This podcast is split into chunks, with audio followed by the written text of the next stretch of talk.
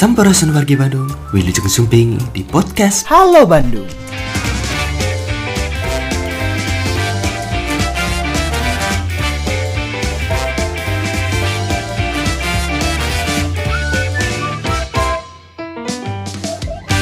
Assalamualaikum warahmatullahi wabarakatuh Selamat siang. Semoga informasi yang kita sampaikan pada siang hari ini Bisa didengarkan oleh seluruh masyarakat Bandung Oleh warga Bandung.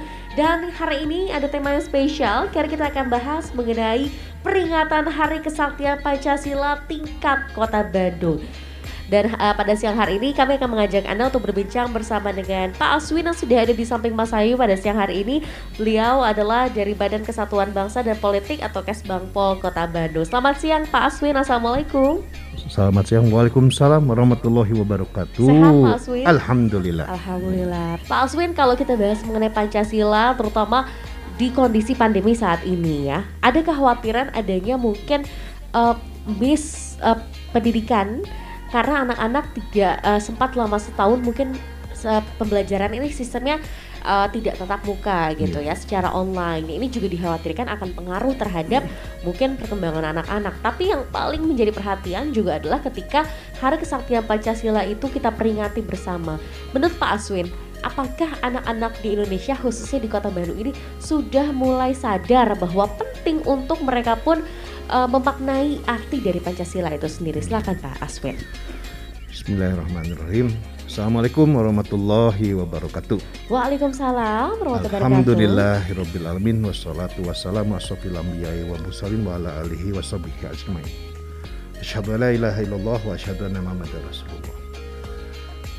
Jadi Mas Ayu mempertanyakan sesuatu yang puntennya untuk rekan-rekan media Anda itu bukan adik saya. Dan sebagian besar dari Anda umurnya semua dengan anak saya. Jadi orang tegas aki-aki encan ngomongin masalah aki-aki nah tapi apa? Ini yang dikhawatirkan terjadi di Indonesia. Sorry.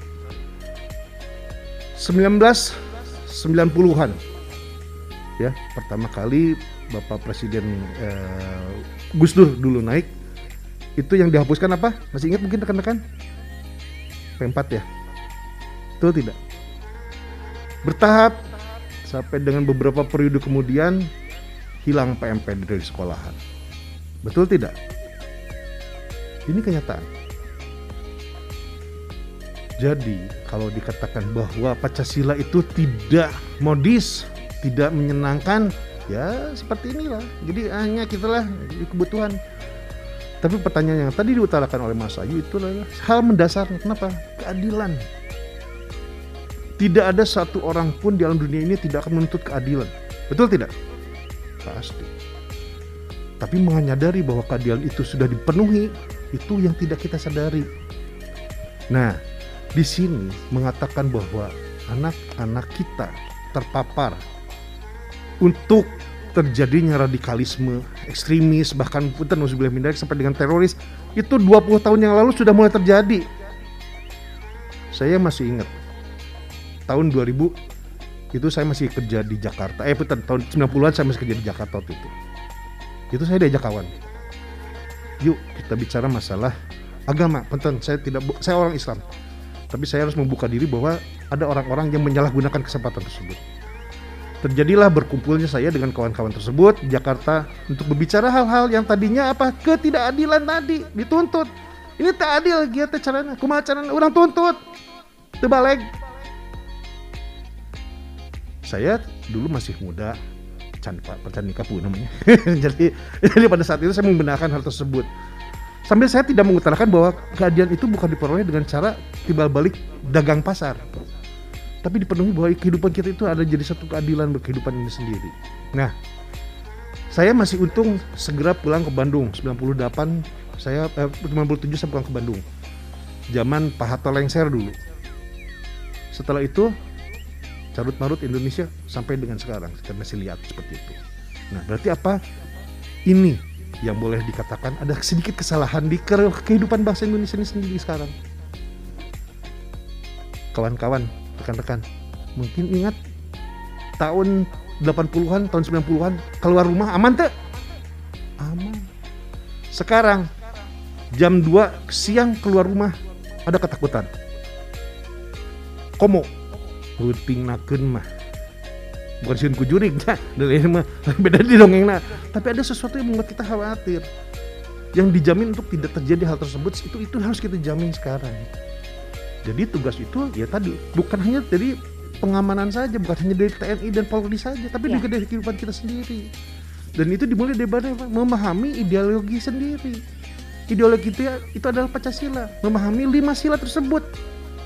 Nomor satu tentang apa? Ketuhanan.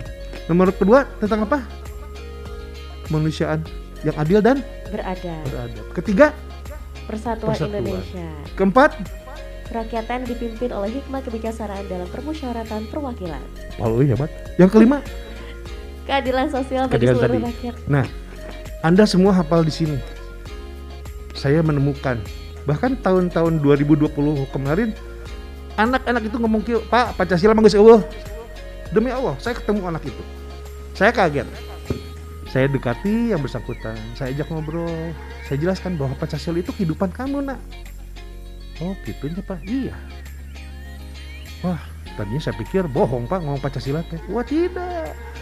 Pancasila itu kehidupan kita paling dasar Indonesia mah kudu kudu ngerti lima sila tersebut. Nah ini loh yang mengkhawatirkan terjadi. Gitu begitu nih. Jangan sampai ya bahwa eh, poin-poin yang terkandung dalam Pancasila itu akhirnya eh, tidak dimaknai lagi oleh generasi penerus gitu ya Pak ya. Jangan sampai berhenti di kita gitu. Justru anak-anak dan eh, cucu-cucu nanti juga harus terus bisa memaknai Pancasila. Dan yang menariknya teman-teman di sini bahwa pemerintah Kota Bandung itu melakukan sejumlah persiapan dalam memperingati Hari Kesaktian Pancasila ini. Selalu di tanggal 1 Oktober betul ya Pak ya. Nah, kira-kira Pak Aswin boleh menyampaikan apa saja sih sebetulnya persiapan yang dilakukan oleh pemerintah Kota Bandung dalam hal ini untuk memperingati Hari Kesaktian Pancasila. Silakan Pak Aswin. Nah kalau yang diperingati itu pasti hal-hal yang bersifat legal formal ya. Bosan kawan-kawan mah. Tapi pasti sudah hafal. Apel. Pasti. Tapi kita masih level berapa? Level 3 ya Pak kita ya. masih level 3. Betul, betul. Jadi dalam surat edaran dari Kementerian eh, Disbudpar eh eh, sorry, apa Kementerian Pendidikan Kebudayaan Riset Pariwisata itu disebutkan level 3 dan level 4 tidak menyelenggarakan apel upacara tapi mengikuti secara daring terhadap kanal-kanal YouTube yang ada di eh, sosmed itu sendiri. Jadi kita tidak mengikuti hal tersebut tidak. Tapi kita harus bisa mengikuti. Jadi jadi jadi catatan misalkan ya di kelurahan anu Pak abis tos giringan sana memperingati kemacarana ikuti buat foto ceklik nah ini teh kan ini banyak bobodoran gitu ya tapi tidak disadari bahwa orang tersebut dia mengfoto pada saat dia mengikuti apel yang di televisi itu dia menyadari oh orang udah butuh eh butuh Pancasila. Nah ini cara ini yang sekarang harus dikembangkan. Kita harus mengikuti zaman. Cek kurang disebut mah. Ngindung ke waktu ke bapak ke zaman. Nah kita harus mengikuti sekarang zaman ini. Sekarang sudah zaman sosmed yang dikuasai nih anak-anak kita itu sekarang yang dari rekan-rekan sekalian punya anak-anaknya itu sudah sosmed media medianya. Kita ikuti cara tersebut. Jadi jangan sampai ketinggalan bahwa cara kita mengikuti itu itu adalah cara mengenal mereka itu sendiri. Ya itu satu. Kemudian kedua kalau hanya tanggal satu saja sudah pasti cuma satu hari. Apa dong tindak lanjutnya? Nah ada kelanjutannya. Ada Apa itu Pak kira-kira? Nah, contoh nih ya di Kes Bampol nih. Tanggal 11, 12, 13 itu ada kegiatan bela negara di Dodik Lembang. Itu 100 orang di Kota Bandung akan diikut sertakan pendidikan tersebut. Untuk melakukan eh, pendidikan bela negara Bela ya negara. ya. Jadi dia harus memahami juga oh Pancasila saya harus bela negara. Iya. Nur mana teh so Pancasila bela ketua oleh kamu. Ya, bela wilayah. Ina, sok buktikan di situ ikutan. Itu Neng. Jadi eh, karena kondisinya masih pandemi sehingga akhirnya eh, peringatan Hari Kesaktian Pancasila ini dilakukan secara daring begitu ya Pak ya. Dan juga tadi ada kegiatan bela negara. Yang menarik ada 100 orang nanti akan mengikuti bela negara. Sekali lagi teman-teman bela negara itu eh, sebetulnya penting ya agar selain memaknai Pancasila kita juga bisa punya spirit nih. Jadi betul-betul menanamkan spirit dari kebangsaan gitu ya, nasionalisme kita. Kemudian eh, makna dari peringatan Hari Kesaktian Pancasila ini sendiri Pak di tengah-tengah pandemi apa sih Pak sebetulnya yang diangkat oleh pemerintah Kota Bandung? makna hari peringatan kesaktian Pancasila itu ada dua. Yang pertama kita memperingati bagaimana Pancasila berjaya pada tanggal 1 Oktober 1965 terhadap siapa? Komunisme. Ingat, komunisme tidak akan diterima di Indonesia. Ayat pertama kita di Pancasila itu ketuhanan. Berarti akidah agama nomor satu kita pegang. Tidak akan ada yang namanya ajaran-ajaran yang tidak mengakui Tuhan ada di Indonesia. Jadi kita memperingati tersebut, kita mengingati bahwa ada tujuh pahlawan revolusi yang menjadi korban. Dan mereka berkata jaga agar Indonesia tetap berdiri. Jika Indonesia berdiri ya bagaimana? Satu mungkin dari ke- keutuhan kewilayahan kita. Kedua dari ideologi kita. Nah, yang ketiga masyarakatnya ini harus kita buat jadi adil. Jadi itu peringatan pertama dari peristiwa tersebut. Yang kedua, COVID, pandemi COVID itu dibuat Allah untuk memencarkan pemikiran kita bahwa bersatu itu dengan cara ngeburuyuk kayak ngeburuyuk domba. Tidak bisa seperti itu.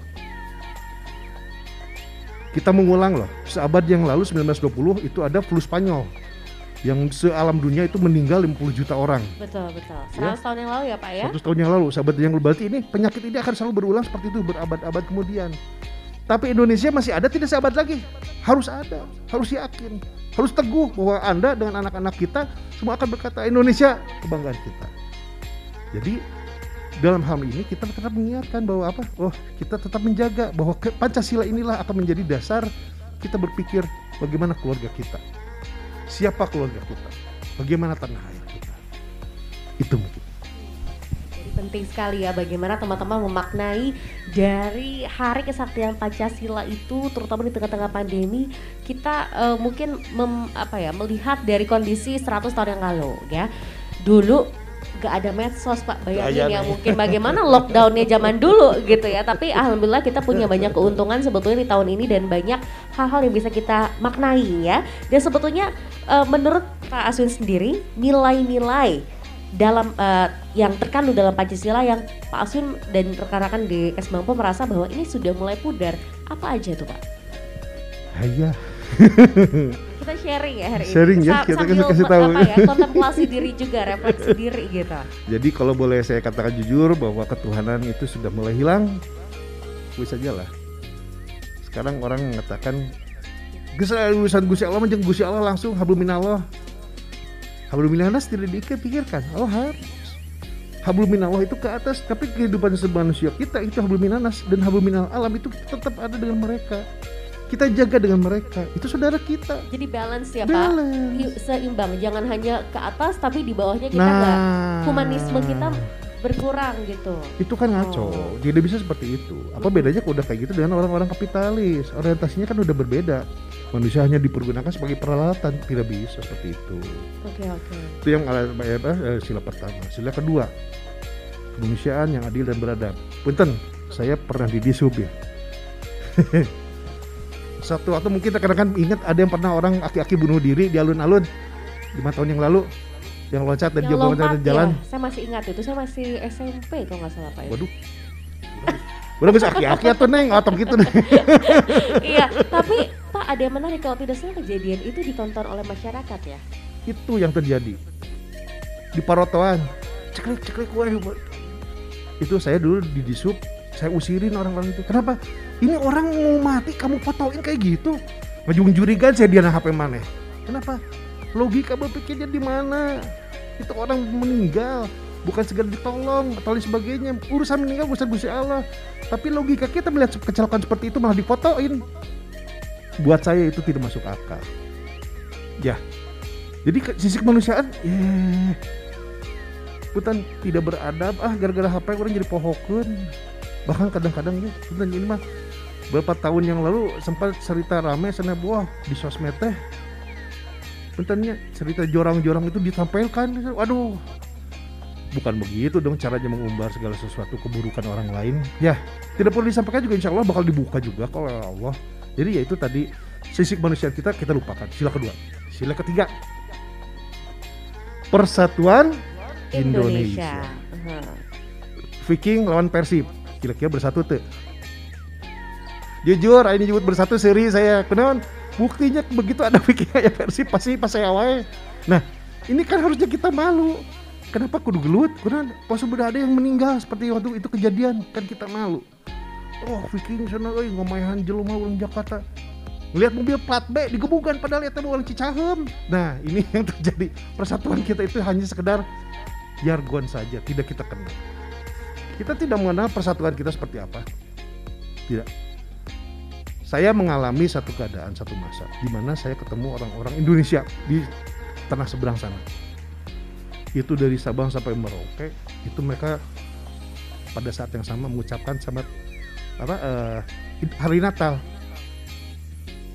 Di itu saya berpelukan dengan orang-orang non Muslim selamat Natal saya ucapkan. Di sini di Paseaan betul tidak ya Iya iya iya. Lalu ah, betul. jangan begitu. Persatuan kita berarti tidak terbuntu. Itu yang persatuan. Keempat, kerakyatan yang dipimpin oleh hikmah kebijaksanaan dalam permusyawaratan permusyawaratan perwakilan. Kerakyatan. Ada berapa partai Indonesia sekarang? 40?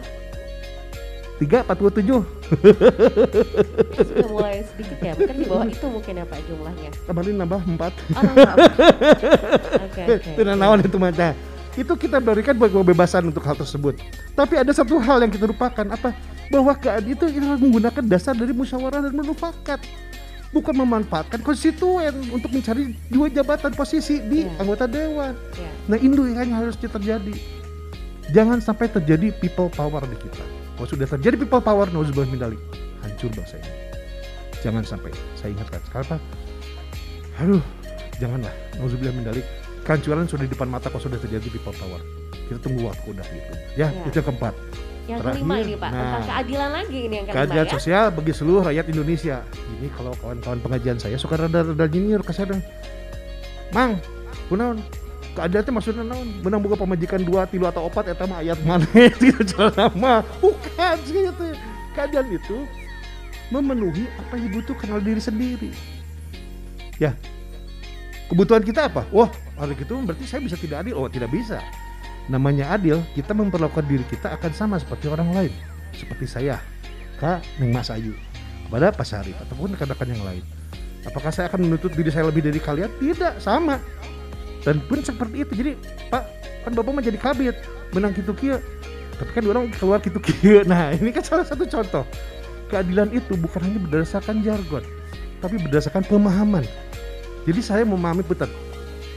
Keadilan sosial bagi seluruh rakyat Indonesia itu yang saya rasakan sekarang sudah berkurang adalah apa? Di Bandung ada berapa orang-orang yang dalam satu keluarga menggunakan gerobak dorong? Ayo ada bisa ngacung nggak saya bukan orang dinas sosial ya saya orang kes bangpol. Saya nyak nyak rekan-rekan. Ada berapa yang bisa yang di apa keluarga yang ada di, di kota Bandung itu sendiri?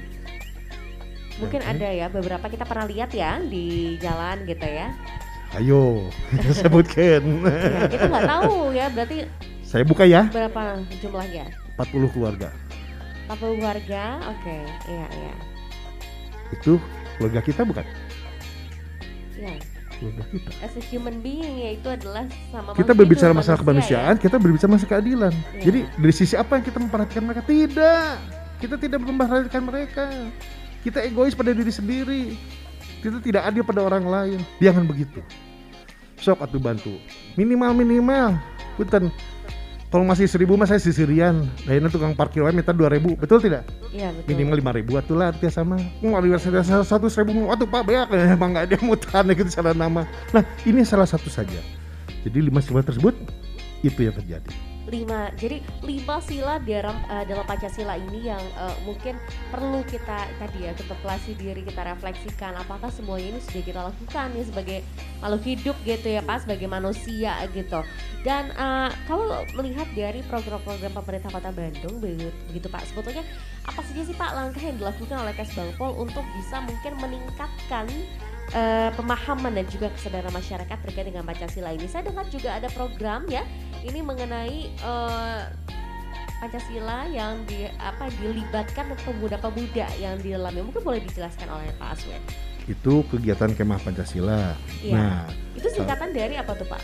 Ini kemah Pancasila. Kemah Jadi anak-anak sekota Bandung 100 eh, sampai dengan 200 orang kita kumpulkan di kemah di satu tempat uh -uh.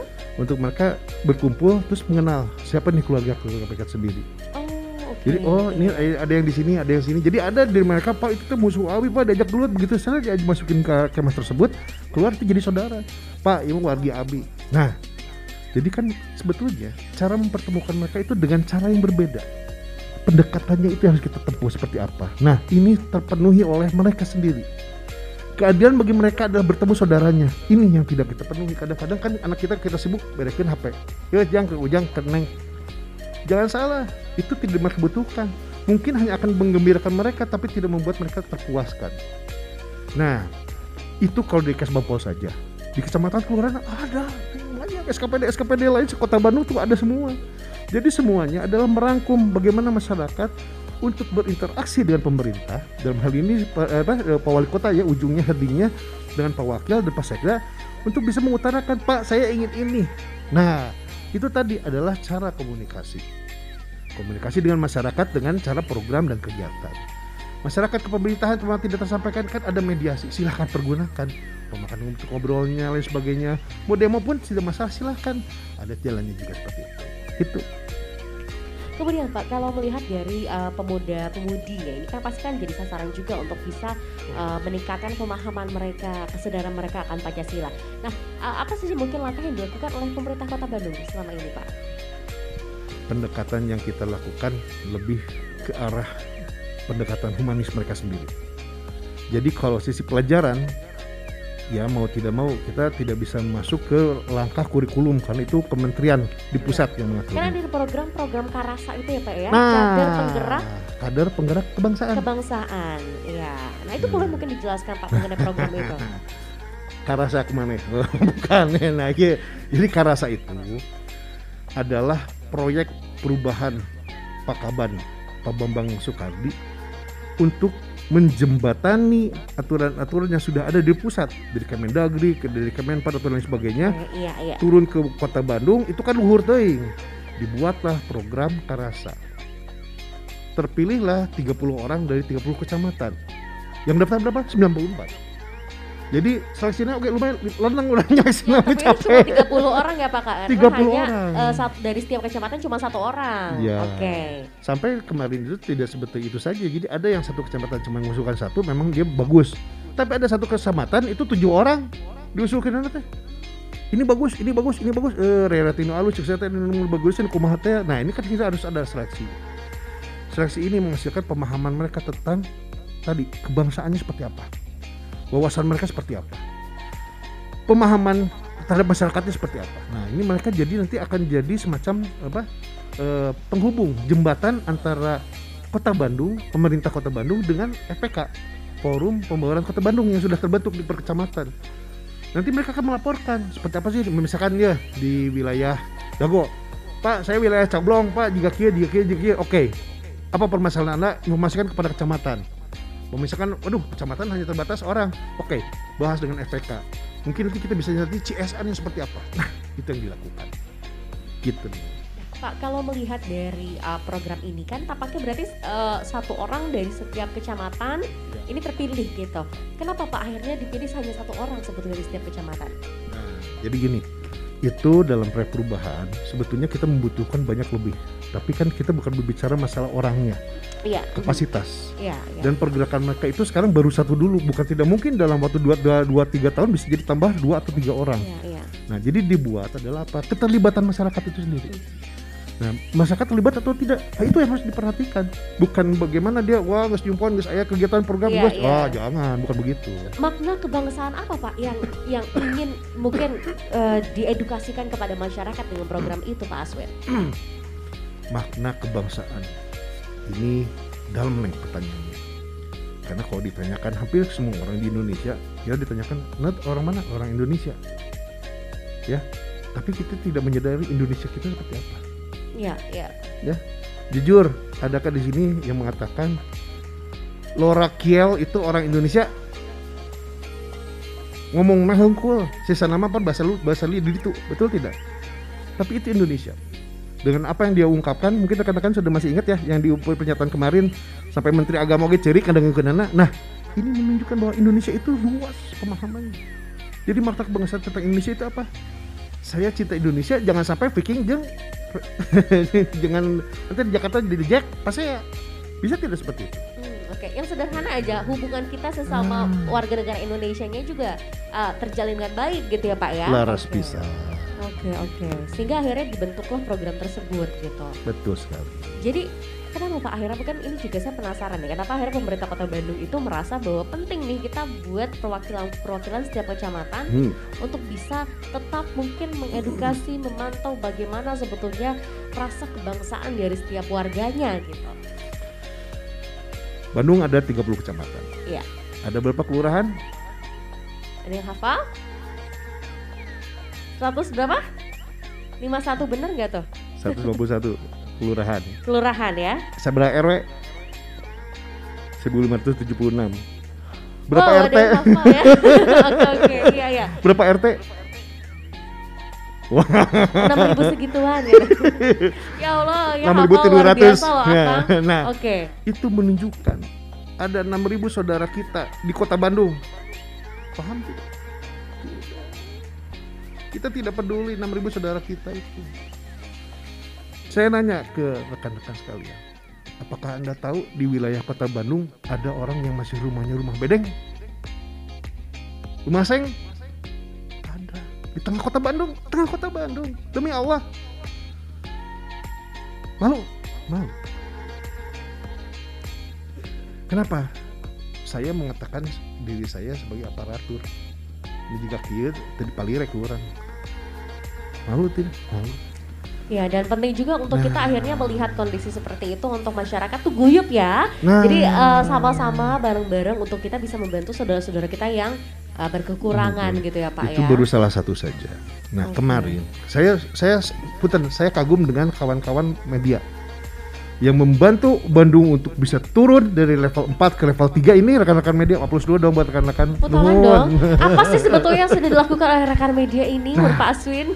Menurut saya kalian mempengaruhi orang lain untuk berbicara awan cekat.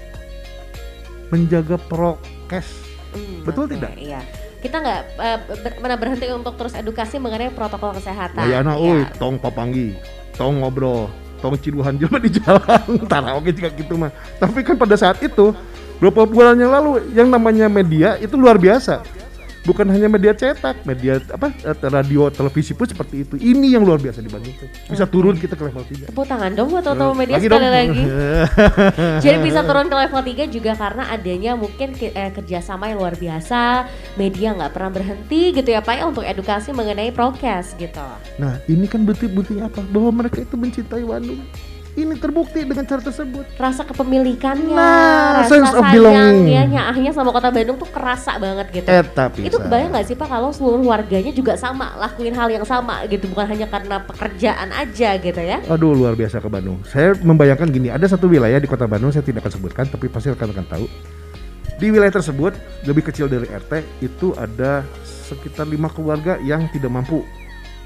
Tapi pada saat apa eh, bulan Agustus 2020 kemarin dia membantu keluarga-keluarganya di sekitar wilayah dia untuk mencari makanan yang terpapar.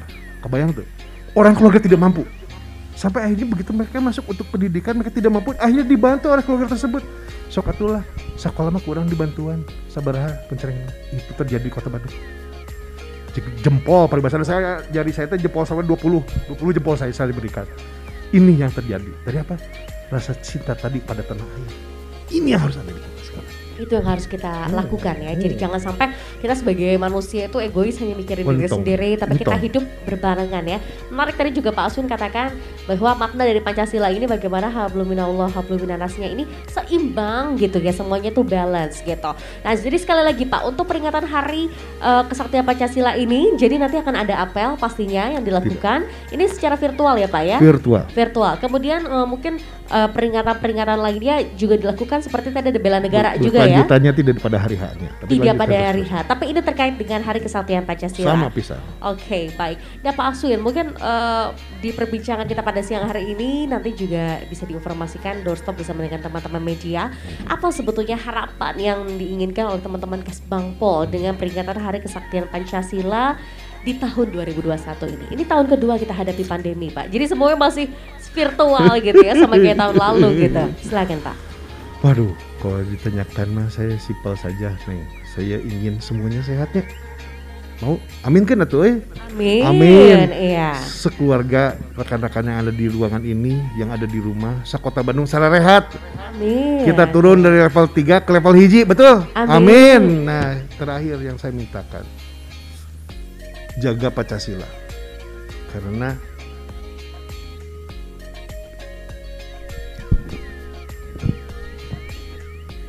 saya tidak ingin Indonesia dalam waktu 100 tahun akan hancur.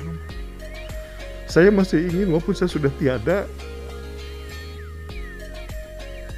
Tapi kita akan bangga mengucapkan Indonesia.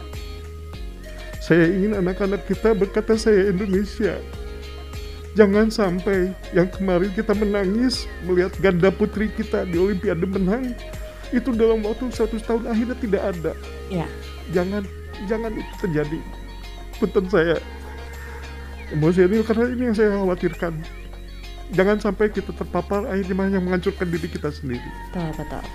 Jadi bagaimana ya teman-teman memaknai makna Pancasila itu sangat besar sekali. Mungkin jangan sampai eh, eh, rasa terharu kita, bangga kita itu hanya pada saat seremonial saja, pada saat momen-momen tertentu. Tapi bagaimana kita memaknai eh, Pancasila, kita mencoba untuk refleksi diri, sudah belum ya kita lakukan itu sebagai warga negara Indonesia yang baik ya. Terima kasih banyak Pak Aswin sudah berbincang pada hari ini, sharing-sharing bareng. Hatur Pak Aswin.